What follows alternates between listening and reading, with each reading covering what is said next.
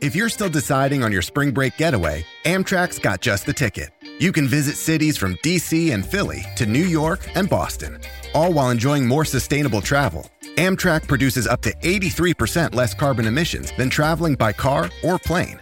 And did we mention the extra legroom and comfy seats? Book early and save at Amtrak.com. Click or tap the banner. Emissions comparisons vary depending on route and locomotive type. Restrictions may apply.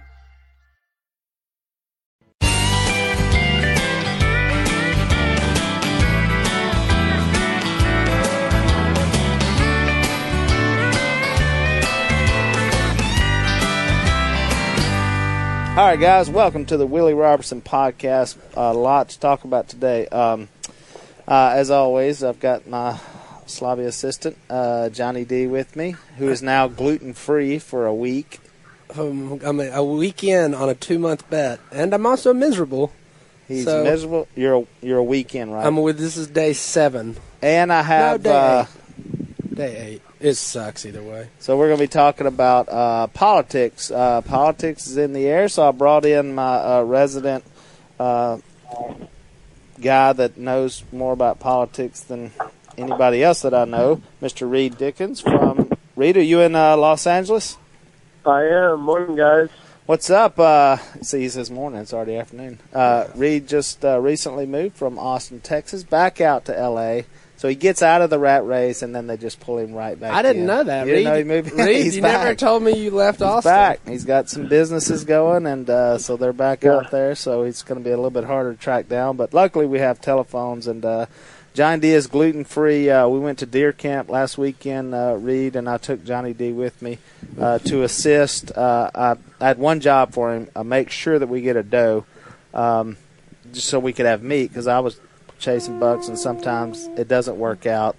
And uh, Johnny D failed miserably in that. And then, but he he he ended up with this. The owner of the lodge is gluten free.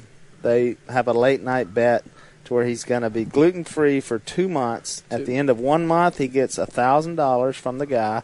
At the end of two months, he gets to shoot any deer on the property he wants to shoot. So it was a good bet, solid bet. Johnny D wakes up, tells me about the bet. We're all excited for him. Within 20 minutes, he walks by. I'm eating wheat thins, and he grabs one and eats it. So he literally makes it an hour. And, and it, it, Technically read- eight it says wheat on the box. Technically eight hours. Well, he's most of that he slept. So he goes and uh, uh, uh, calls for repentance, uh, and the guy actually added on one day and let him. So that day ended up a warm up day because it was weird. But the next day I grabbed a Starburst and I was about to just throw it in my mouth like I do everything else. Negative. And I said, hold on, I need to Google something. Then I just got pissed and threw the Starburst in the trap. I'd already unwrapped it. Can't eat starburst. It sounds like it sounds like you have what I I have a, had a bad case of hand to mouth disease. It sounds like you have hand to mouth disease. Oh, he. I, I knew he. I said he'll never make it because he got. He's like a shop vac. He just like any kind of food laying around. He just it's like Laying an around anteater food eating is tough. ants. He just. Well, I don't want it to go bad. And So he just comes sitting in this morning. He's all depressed because he finds out that cream of mushroom soup is has gluten in it. So the soup my wife is cooking tonight out. Oh man! So he's he's been miserable. Which luckily I've been hunting a lot, so I haven't seen him as much. I've eaten Waffle House, just eggs, bacon, hash browns. Pretty How much do you even go to Wa- You get eggs, you bacon, get and hash browns. by walking in Waffle House, bro. I, I mean that know. stuff's just in the air. I don't know. It's Eggs. waffle, the name of it. But if you just eat the eggs, bacon, and hash browns, you're good. Hey Johnny D, you'll be happy to know my lucky Buddha beer is gluten free. There you go. Oh, because he said he can't drink beer. Well, I can't drink beer. anything. I can. No, drink you. can- He just water. said he has a. I can drink gluten-free beer. water and Reed and Z Dickens beer. Beer. and that's what is it? Little Buddha, Lucky Buddha. Lucky Buddha. I'm sorry. Little Buddha. It, it comes People in a will remember it. They'll remember it little now because Buddha. I because I missed because I missaid it. Well, we had a. Uh, if you didn't know, there was a big presidential debate, the second one last night, and uh, let me tell you the story about me. So. I've got this circled. I have because I want to talk about on the podcast. I have to watch this debate. I'm at deer camp, and let's just be honest. A lot of the people that were there are not super big into politics, and that I, I need when I'm I need to focus on this. You know, it's not time for Corey and them were gone, so I was able to. I said I got to lock in on this, but I was trying to shoot a deer as well. So it gets we lose daylight about 7:05 is filming time. So uh, I have a buck right there at 7:03. I'm off safety. I'm just fixing to shoot, and something spooked them. They all run off, and and I. And the cam- my camera person was like super upset, and I said, "Well, it's probably the best thing because I gotta go listen to the debate." And but I've got to come. I've got to drive home an hour, and I was like, "This is perfect." Um, and I don't have XM on that truck, so and I was like, "It's fine. I'll watch it on my phone." And uh, so I got it all set up. I go. I tell everybody. I mean, I'm rushing. I said, "God, appreciate it. See you." Heading back to Monroe. So I start burning out. I'm driving. I, it's right before the debate is started. Uh, I'm unable to pull it up on my phone, but I find it on the radio. Uh, there's like a FM station that actually has the debate on. 105.7. I realized that in my haste, I left my wallet at deer camp. Okay, I've got a 50 mile drive. My gas tank comes on and says I have 30 miles until I'm out of fuel. I have no wallet. And I'm already past the Mendoza. I can't go back. Like if I go back, I mean this place is in the middle of the woods. There are not many gas stations. So I stop in the little town of Grayson, Louisiana, pull up to the gas station, and now I'm just all I got to do is find enough money to put gas in my truck. Which typically there's money everywhere in my truck. There's like tens and fives and oh no, no, my trusty man who uh, cleans my truck out. Uh, he does a great job. There was one dollar and thirty-seven cents in my truck, and I'm like, "There's no way a one dollar and thirty-five cents is going to get me enough fuel." With your trucks, that's like five miles. So I am now okay. Let me just say that my hair's in a ponytail. My face is as black as night. I have face. I still have my face paint on from hunting. So I'm walking around the parking lot, realizing I'm going to have to bum money to get myself back home. So, so but I have a. I, I did have a deer head in the back of my truck, and so two old boys pull up and they look and they go, hey, hey, man. I said, hey. So they recognize me. I'm like, great. I said, hey, did you shoot that deer? I said, yeah, I got this deer. And we start talking. I said, boys, let me tell you something. I'm in a bind. I don't have any money. And he said, do you need some gas money? I was like, that would be very appreciated at this point. So he says, hey, I got a credit card. So he puts his credit card in. So he's probably, he gets about 10 bucks. I said, that's good. And he said, oh, I'll at least get you 20, Mr. Willie. I was like, thank you, man. I appreciate it. That's very kind of you.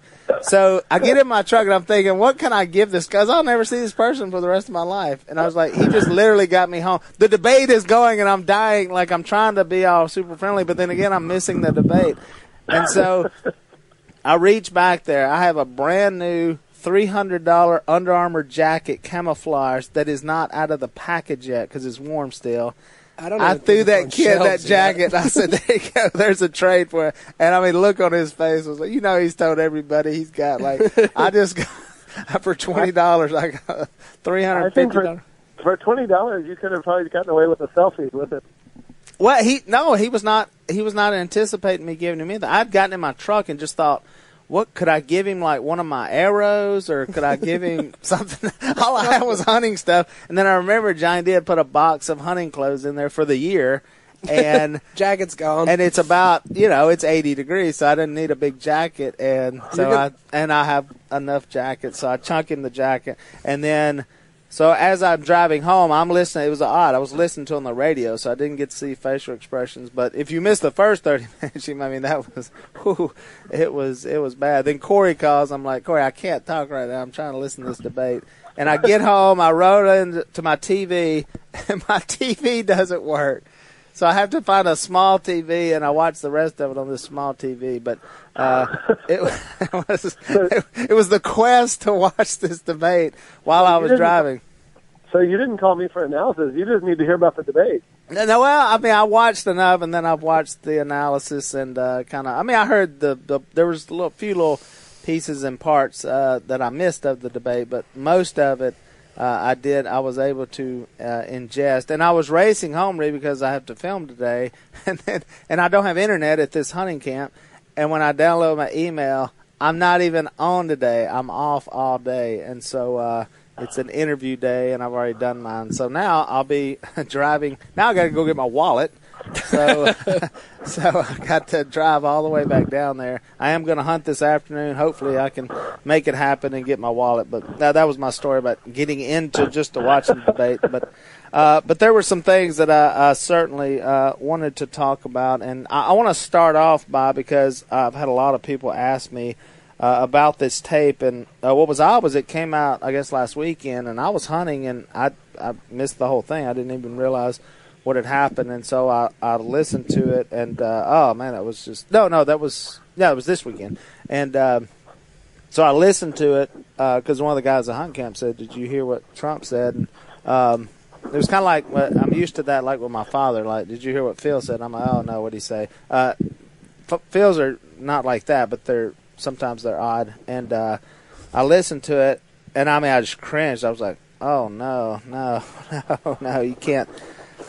So I've thought about the situation because uh, I'm a believer, and um, I just heard Mike. Did you hear Mike Pence uh, read a while ago? Um, yeah, Charlotte. Yeah, and so I watched his, and I, I've, I've I, my thoughts are similar to that. Although I don't know where Mr. Trump is uh, spiritually in his life, I certainly uh, looks like 11 years ago, whatever. I, I knew where he was at, but I, I didn't. It didn't surprise me. I mean, because he's alluded to that, and people have talked about kind of where he was, and so. Um, so I, I, hopefully there'll be a day coming where I get to sit down and talk to him, uh, really about the gospel, about how I see it and sin and all that. And uh, but then again, I'm faced with myself, and I'm like, well, I'm, you know, I mean, I haven't said particularly that, but I mean, you know, our minds, I mean, things we think. I mean, you know, we're all sinners, and we, you know, we need redemption, you know, and we need. That's why Christ came, you know, is to pay for those sins, and the the context that he's in, I'm not sure again where he's at spiritually. I know he says he's a Christian, but I'm not uh, sure where exactly he's at. But what I wanted, what I thought about was actually Billy Bush, and and I know him, and have, he's interviewed me a couple of times, and and I like him. But then I thought about being in that situation. I thought, what would I have said, like if, eh, because people have said stuff, you know, not I mean, like that, you know, they say things that are ugly. What do you say? Do you, you know, is that, do I make my stand there? Do I, and I thought so many times I have it. You know, I just kind of shrug and go, yeah, you know, I mean, you're, you're in that situation. And then I was, I was thinking, I hope I could say, you know, take that thing right there and maybe turn it into something positive. But I got to admit, I've been in the same position that Billy Bush is in, and I haven't said anything. You know, and or sometimes you kind of go, you know, you get in these weird situations. Thought about I think a lot, probably everybody's been in those situations um, where somebody starts saying stuff, and you're like, man, I'm, you know. Now there have been times I've just laughed, I'm like, man, this is not what I'm hanging out with. Um, so that just kind of struck me about him because he got pulled in this thing too, and there he is going along with it, and and I would hope that I would have the strength to say something at that point. Just say, look, man, we don't need to be, and I, you know, and I've done that know, some, but I'd, I'd like to be better at that to make sure that I, um, you know, I've done that. I remember, um, I'm not to say any names, but I remember uh, I was on a, a, a show one time, and there was an attractive actress on that show as well. And so I did the show, and everybody was texting me like, "Hey, I saw you on the show." And one of my friends, uh, who I won't say who he is, and he said, "Man, how hot was that girl? You know, on that show?" And I didn't know what to say. This is a text message, right? And I didn't know how to respond. I didn't at the time. I wasn't going to give a whole paragraph about you know how I'm happily married. Yeah, she's, and I just said, "Yep." so the next morning, my wife is uh, using my phone to because hers is dead, and she's standing over the bed looking at me, saying, "What exactly is yep to how hot that person was.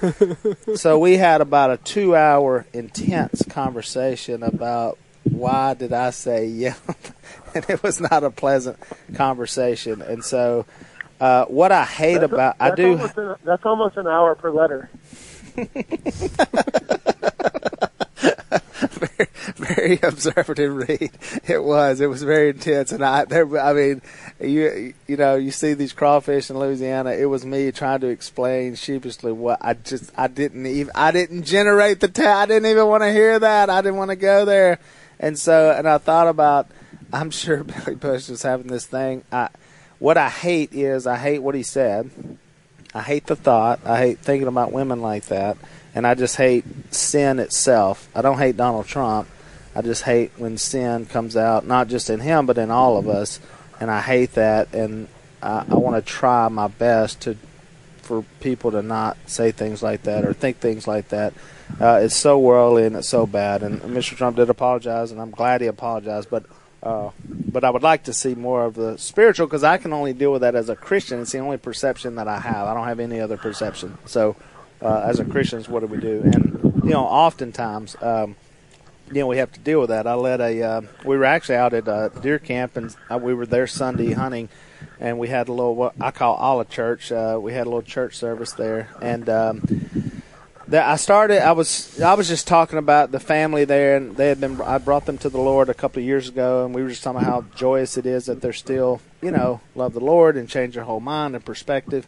Well, there were some other people there that just happened to be out there, and uh, it was a couple. They were engaged, and I look up and I see this guy about ten minutes into it. He's bawling, bawling, crying, and I was getting. A, I was like, "Oh, keep it together, man," because I he was making me. I don't know what he's crying for, and I look at the fiance and she's bawling, and I'm giving this lesson. So I get through with the lesson. I said, "Well, guys, I'll be around the rest of the day, and then I'm heading home tonight to watch the debate." but if anybody's got any questions or anything, just kind of opened up. So about ten minutes later. Uh, they came and said, "Can we meet with you?" And uh, so I met with them, and they were just uh, really impacted by the message, by the word, not by me. I'm just a messenger. Uh, I don't have the message, and um, and they said, "We we think we want to, you know, we want to change our lives like what you talked about." And so yesterday at about one o'clock in the afternoon, uh, I baptized both of them uh, out there in the lake, and uh, their lives were changed forever. They're from Iowa, and um, so I'm looking forward to that journey. But that's the kind of things that I want to see, not these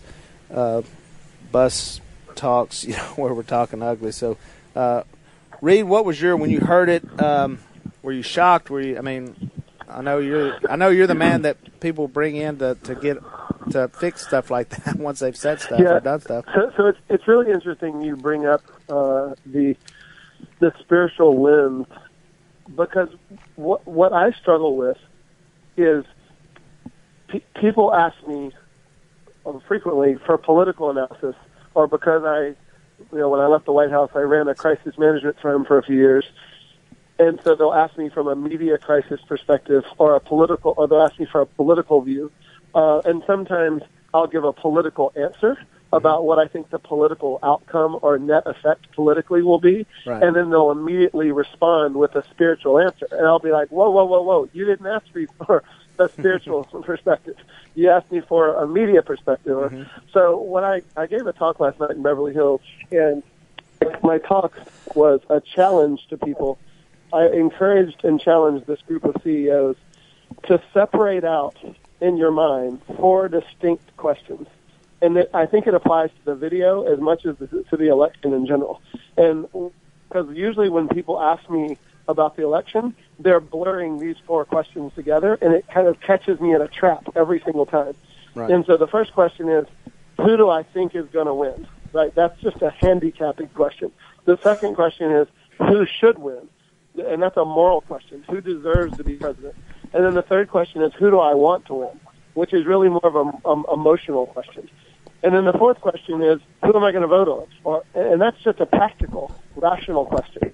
And so with this video, that was kind of my reaction. Is I tried to separate it into those silos and say, okay, obviously, I've said a lot of stupid things, and and just like you, Willie, I've been in situations where I participated in conversations I wish I wouldn't have. I've said stupid things, but as you know, once you have daughters, I wouldn't say that I've arrived at any destination, uh, but I definitely have come a long way. Uh, just having daughters changes the way you see the world. Um, and and when people talk about young girls or talk about women, I, I immediately think, well, what if that was my daughter? Um, and so that's kind of one bucket. And then the other question, you know, the other bucket is, well, is this going to have any political impact? You know, what is this going to do to the race? And I feel like sometimes when I answer that question, it feels like I'm being insensitive to the moral implications or to the overall uh, values of the question. So I, I think to, so to separate, that was a wind up for a slow pitch. when I first heard the vi- the videotape, I think obviously I cringed like everyone else um, at kind of the to hear the objectification, uh, the way they were talking about the women. Even if you've been in those conversations before and regret it, when you hear it on tape, I had a friend of mine who used to be a producer at MSNBC, and he was saying yesterday, seeing or hearing something on tape is fundamentally different than just reading about it. Right. And so obviously it was cringeworthy, um, just the, the input, just to hear it. And then politically, my reaction was, you know, in former election cycles, in previous election cycles, a piece of tape that compelling would drive the news cycle for a month. But I happen to know that with Donald Trump, the only thing he has to do to make that video stop playing on, on a loop on the media is to create another piece of tape even more compelling. And he did that in the first 10 minutes of the debate last night. Uh, I almost called PETA because I, it was like a baby seal clubbing. Um, I mean, he was just bludgeoning her, bludgeoning her for the first 15 minutes. And I think he actually created a piece of media that was more compelling than that tape. And so, on a politi- from a political perspective, I actually, if he loses, I don't think it's going to be because of that. No, I, I totally agree. I, I'm the same way, and and you see that I think with with people. It's not that we didn't know. I think you're right, man. That to hear it and was just painful. If you go back to like Clinton, we all heard the stories, right? You heard the stories, and that poor that that video clip of. uh Monica Lewinsky in the little beret. That one they had what they have. There's like a couple of seconds of them together. How many times they get run? I mean, over and over and over. But can you imagine if there was something you know recorded or or that we would have heard over and over? It would have been different. So uh, seeing that. So when you see It would, have that, it would have changed the course of history. it really would have. I mean, and so, um, which is the overall. I mean, initially, and which he certainly went there in the debate, but I couldn't help but think, well, wait a minute, I don't understand the stand. Like, like we had a guy governing our country, and by all means, he. I mean, even I think Republicans will say he did some things that were, po- you know, a lot of things that were positive. He's a very popular president. He's still a popular. We all know those things about him, and he's still super popular. The speech he gave at the convention uh, was the last time when Romney. I mean, that was one of the best things I've ever heard in my life. I mean, I was like, that. You talk about a pro when he when he wrote. Remember, because it was they were kind of leaking all. Obama was leaking all. Clinton comes in and just, I mean, like an artist, just starts painting a picture up there. I remember his It was line. his line, uh, his line he used over and over that speech was, "It's not personal, it's mathematics."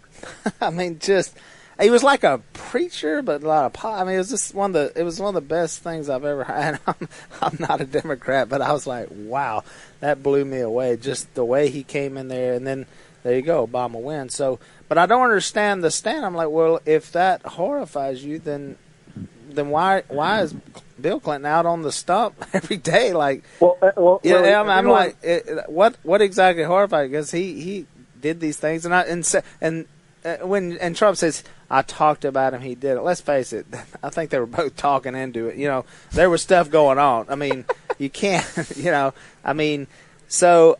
I, I just didn't quite understand. You know, I was like, uh, "What value?" I mean, I get it if that if you don't want to have anything to do with a person like that, I get it.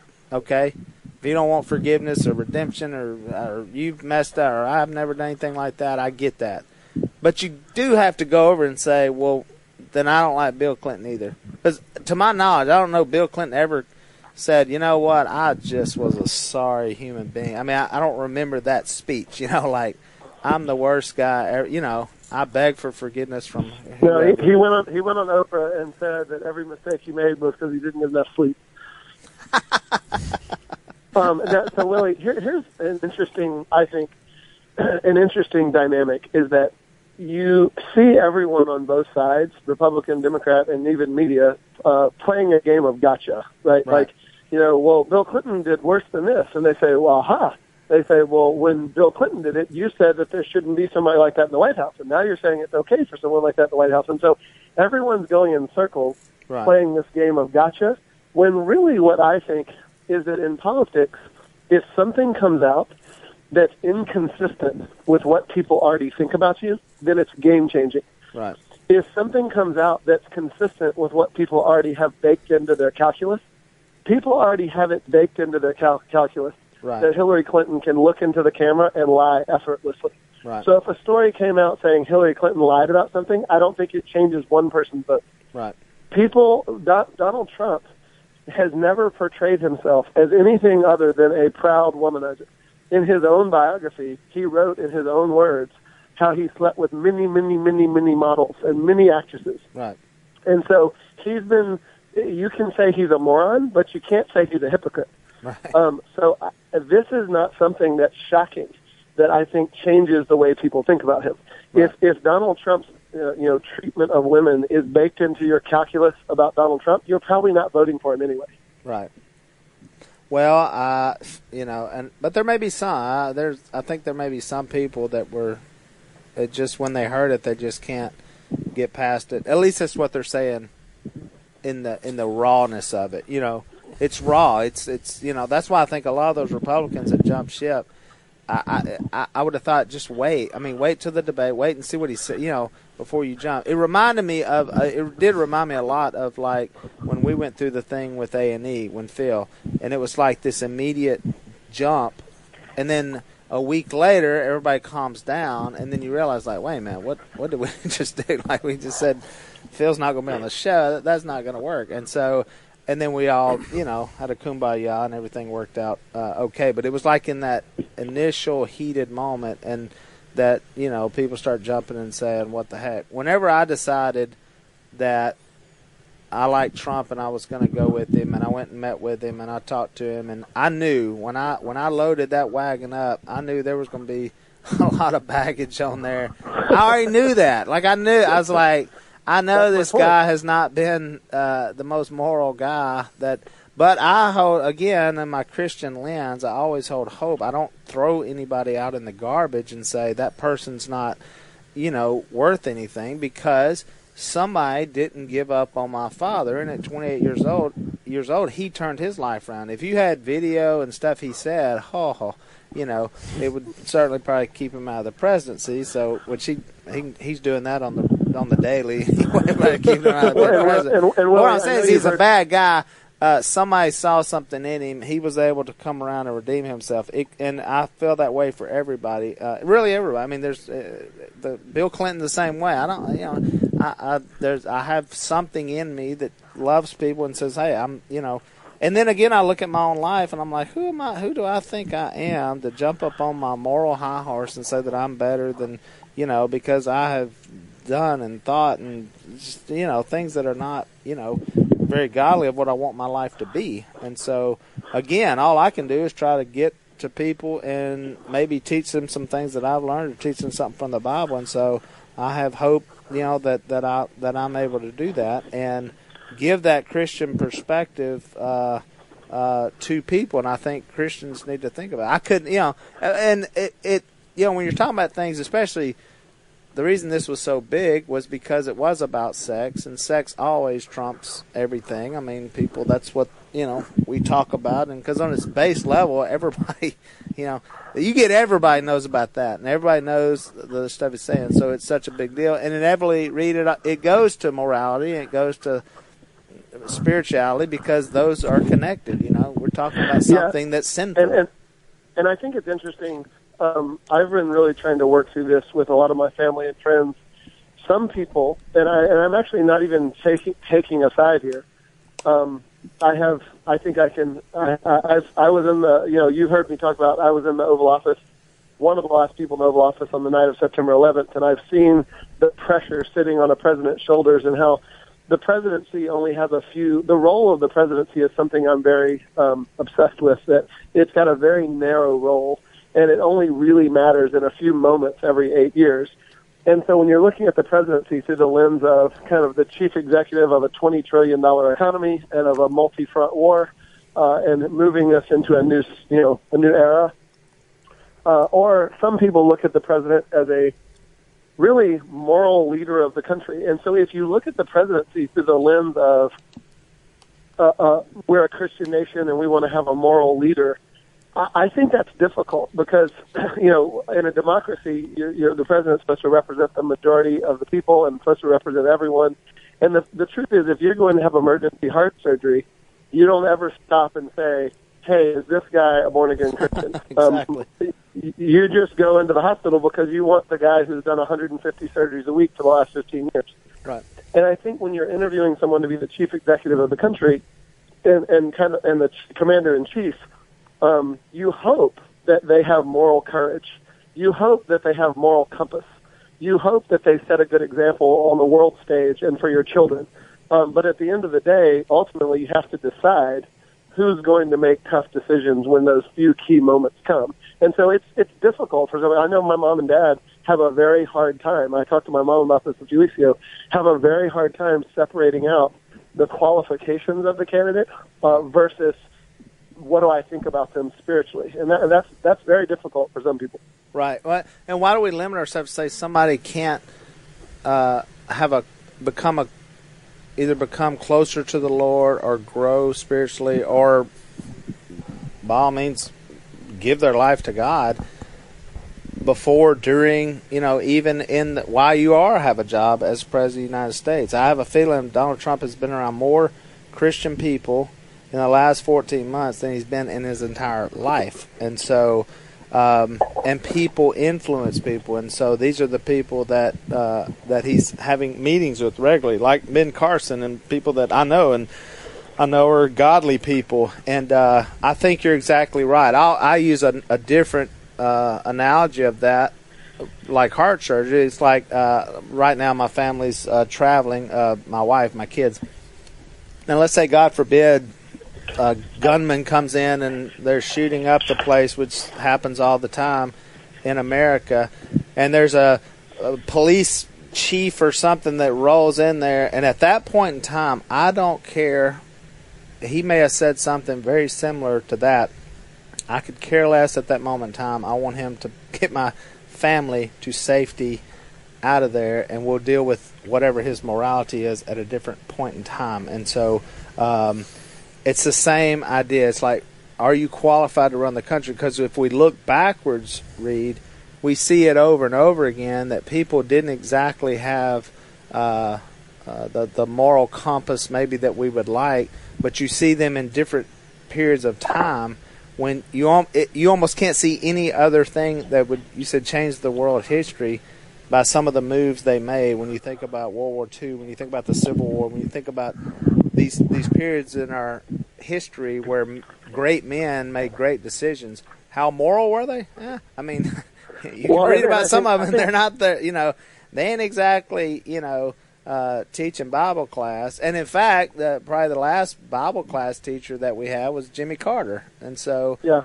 I mean, I mean, yeah, well, exactly. I mean, so you know, even Ronald Reagan. I mean, he had some weird, you know, there's some weirdness. Yeah, there. well, I was just about to say there's a couple examples that that stand out, and because since I didn't know Abraham Lincoln, I won't go back that far. But but Ronald Reagan, you know, his wife was consulting sorcerers, and you know, he said he was basically afraid of anyone who used the term born again, and that's probably a little different than the way you think, right? And then there's also um, uh, the better example is John F. Kennedy. John F. Kennedy was not known for being what uh, Doc Holliday would call an oak.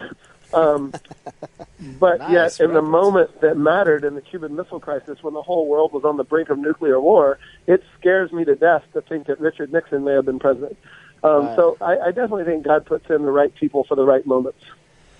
That's right. And so now let's go all the way back. You can go all the way back to um, even the the people that we base our whole entire lives off of in the Bible. And good grief, you know, you talk about some some dandies there. You know, all the way back to King David and even Peter and Paul and all these people that we literally the words they wrote or the words that were written about them technically. Um, and their lives and what they lived when Jesus Christ was on the earth, even before Jesus Christ, going back through all the Jewish history.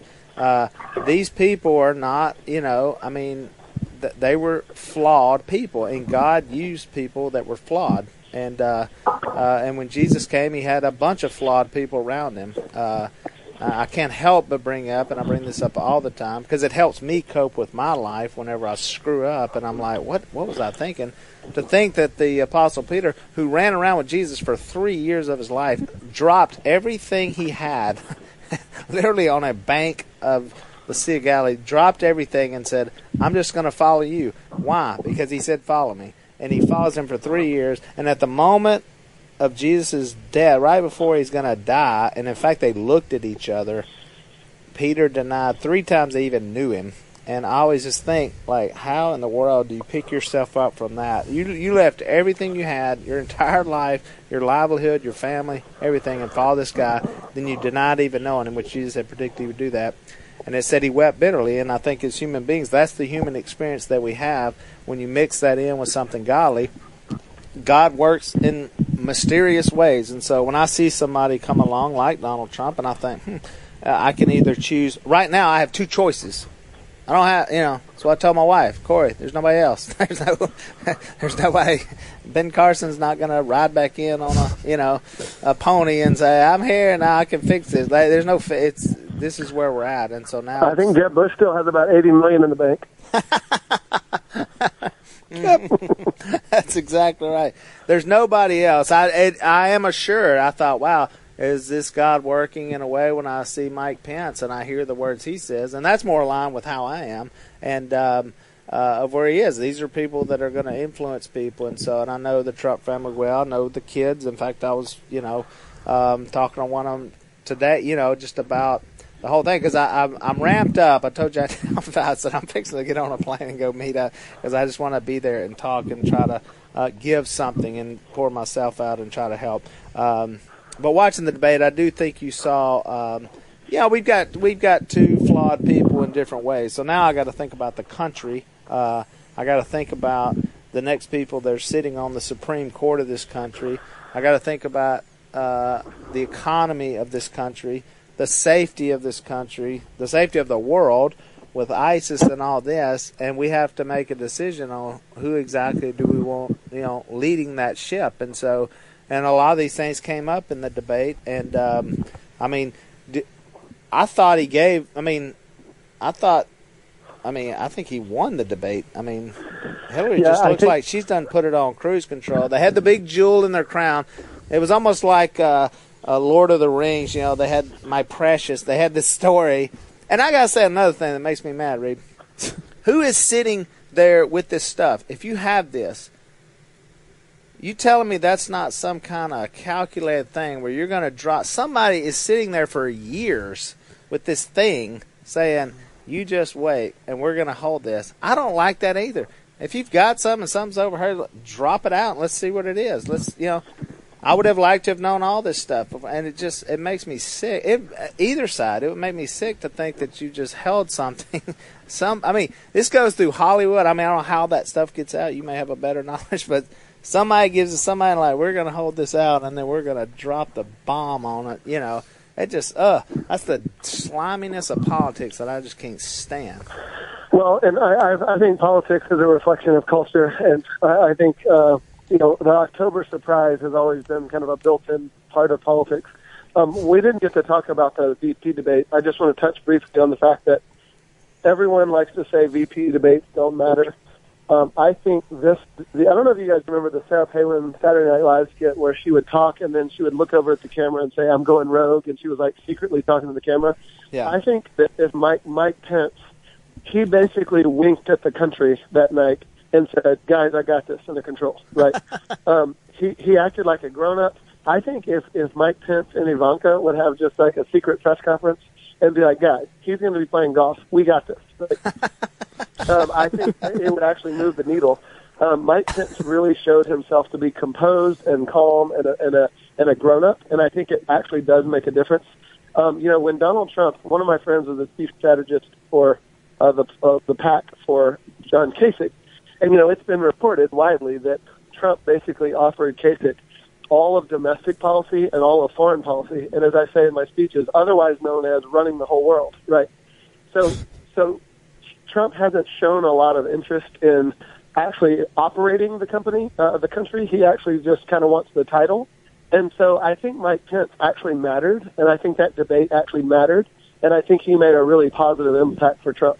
Oh, I do too, I, and I love that debate. I, Pence was just a a pro every time. It, just his facial expressions. He's like looking at this guy like, and how he would bring that down. Just say, you, you "What are you talking about?" And that guy, I, I've asked uh, people, uh, probably four people. There was two sitting there I was watching it with, who were uh, millennials who just you know kind of happened to be in my house because I cooked that night, and everybody, every person was like, "This other guy." They don't even know his name. This other guy gets on my nerves, and it and for me it was the same way. I just I kept. I, it was like uh, I wanted just to turn the channel because I was so sick of listening to him saying the same thing over and over and over. And I thought Pence was brilliant in how he how he Well, spoke so and his ideas. It was like that's the guy that I want. This other guy, who I didn't really dislike, uh, came before. I didn't dislike him. I thought, well, he's he's better than Hillary.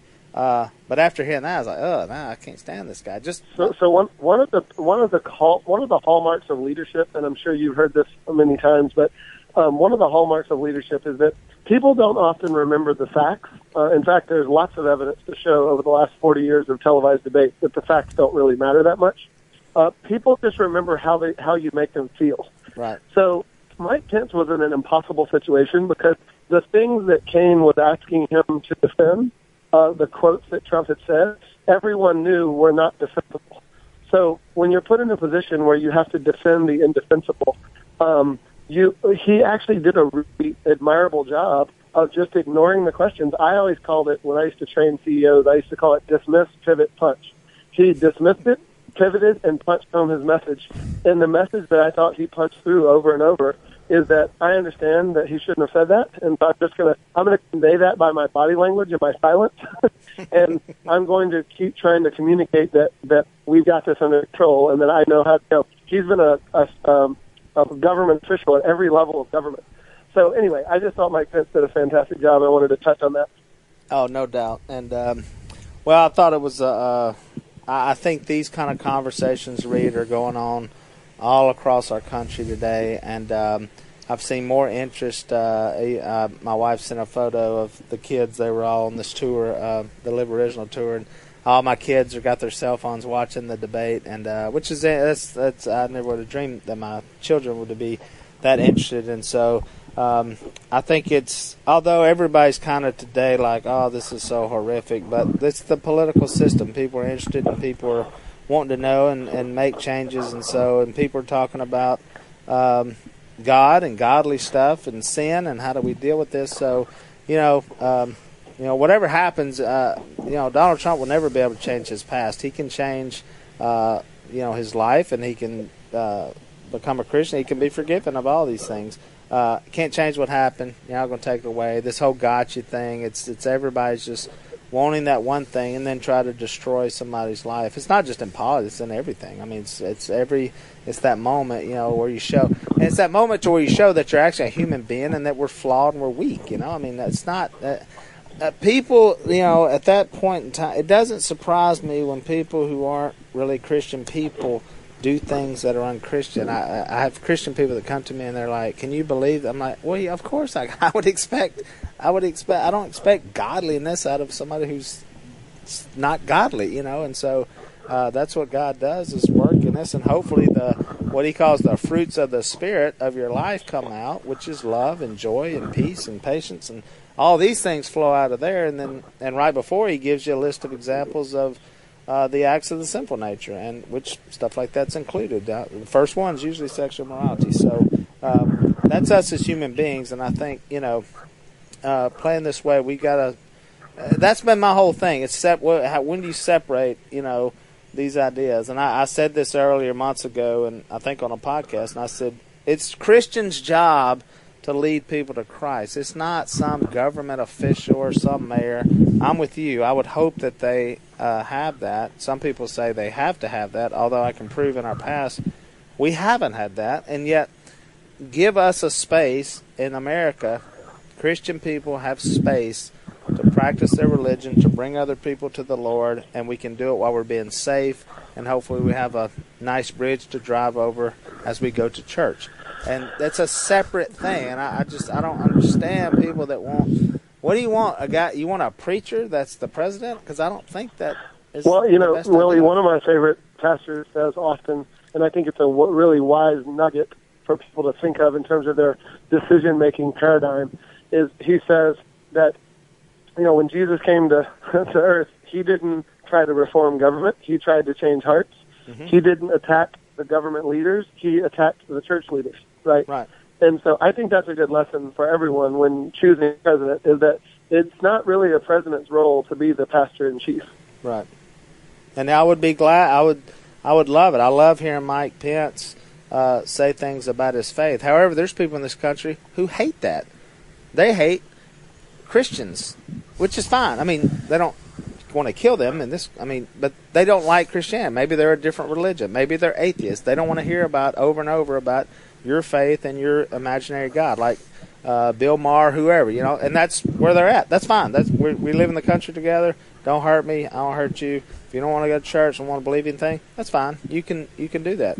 But I like that Pence does that. But I'm just saying, there's people who don't. It's not it's not everybody's gonna love what you what you say. If if someone's Muslim, they might not want to hear that. If someone's Jewish and don't believe that Jesus is God, and that that's fine. I mean, that's that's that's their prerogative. I enjoy, I like that when I hear that.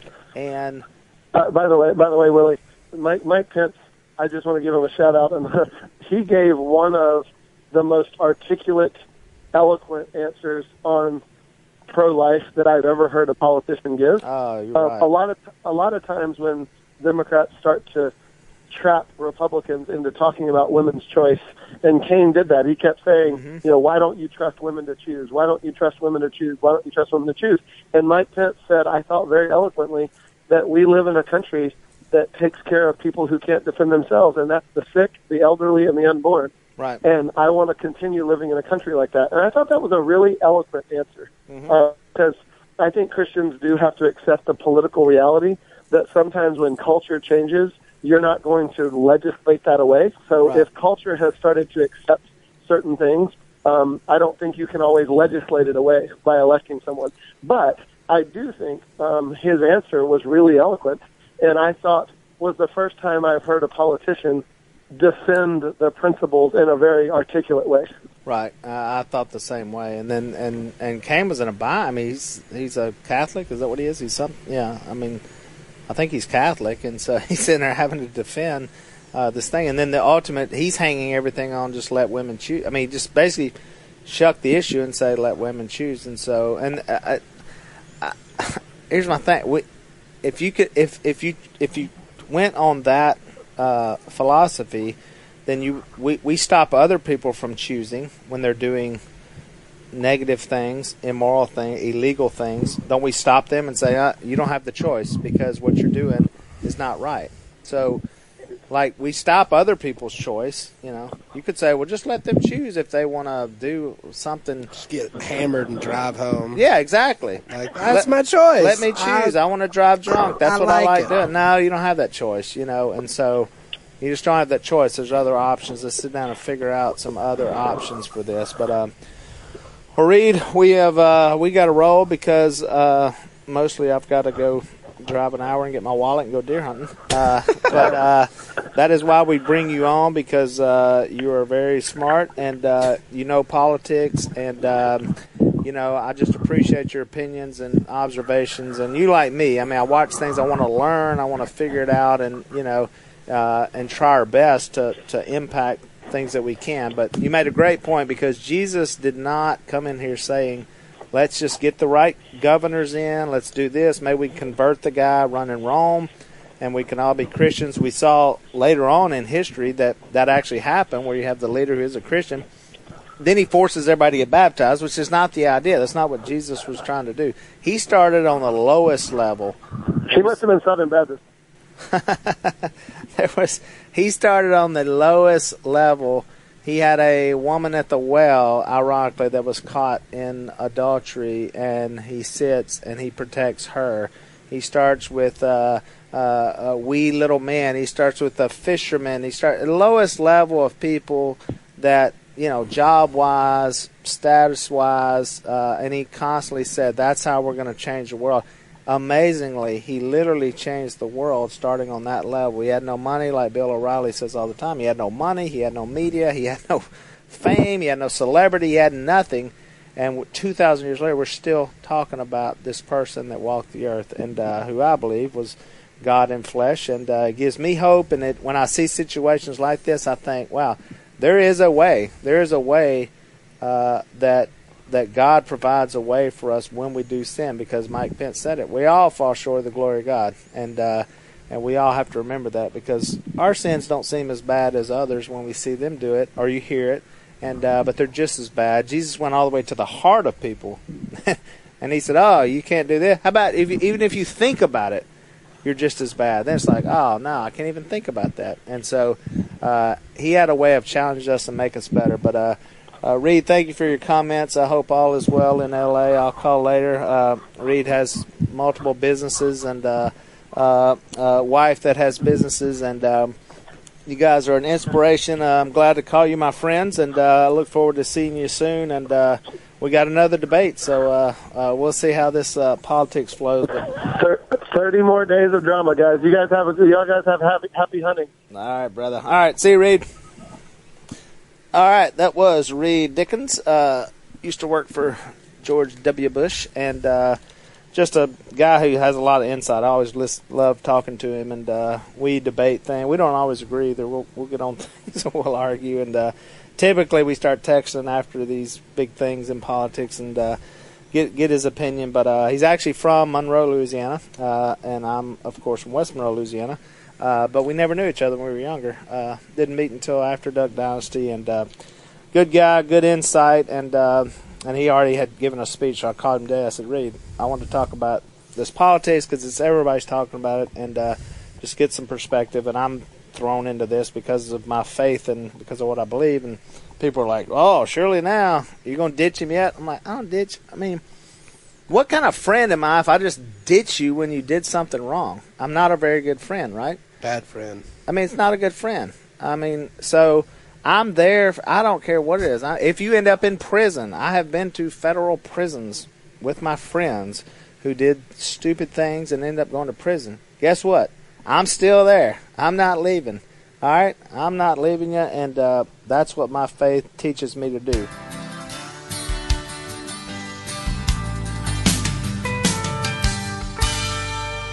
So we always end this with a Bible verse, and uh, you may be wondering how would how would you watch that debate, and what would that verse be? And it was uh, it actually came from the lesson that I mentioned that I did yesterday uh, down in Olive Church, uh, and it was in it's in Philippians, and um, and I love this because he's right. Uh, who's right? Paul's writing um, to the church at Philippi, and he's really just encouraging them and he's just saying, "Man, you guys," and he's so proud of them and how they're growing. This church was doing so good, and uh, that he had been working with, and so he writes him a letter, and these are the letters that we that we read after you know basically after the book of Matthew, Mark, and Luke and John. It's a bunch of letters uh, written to churches, and uh, a lot of them, not all of them. Uh, and this one, he says uh, in the first chapter, he says, "I pray this that your love will keep on growing in knowledge and every kind of discernment." And so I hope that for our politicians. I hope that for Mr. Trump. I hope that for Secretary Clinton. Um, that they grow in love, which you didn't say a lot of that last night, but I hope that they grow in that and that they grow in every kind of discernment. The problems of this world are really, um, they're really complicated to fix some of these things. Um, the simplicity of Jesus saying love more, that's one thing. But what are you going to do when ISIS is chopping off somebody's head? Um, it seems like far away from us, but it's really not that far. It's on the same planet. What do we do? We've got sex trafficking. We've got we've got an economy that's in the tank. We're in debt. We, I mean, so you think about you take this country and you put that in the perspective of your household. If you're in debt, if you have squabbles, if you're fighting, if you're you bring sin in there, you've got the past, you know, it can be miserable. And so my hope is in the Lord. My hope is in Jesus Christ. It's something that I cannot see. I can only see it when I see it in other people. And so it's very tricky that he asked for our faith uh, to believe in this crazy thing that he did. I believe it. I'm putting my hope in it. I'm putting everything I have in it, and uh, it's worked well. Like I said, for our family, it's worked. That's what gets us out of these dark times in our life. These things that are said, these sins and things that we do, and so we love each other. And I can only see it manifested through there, and I have faith in that, and that's what I'm putting my hope in.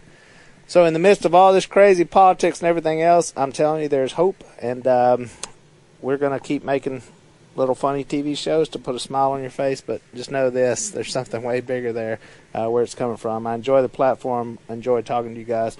See you next time.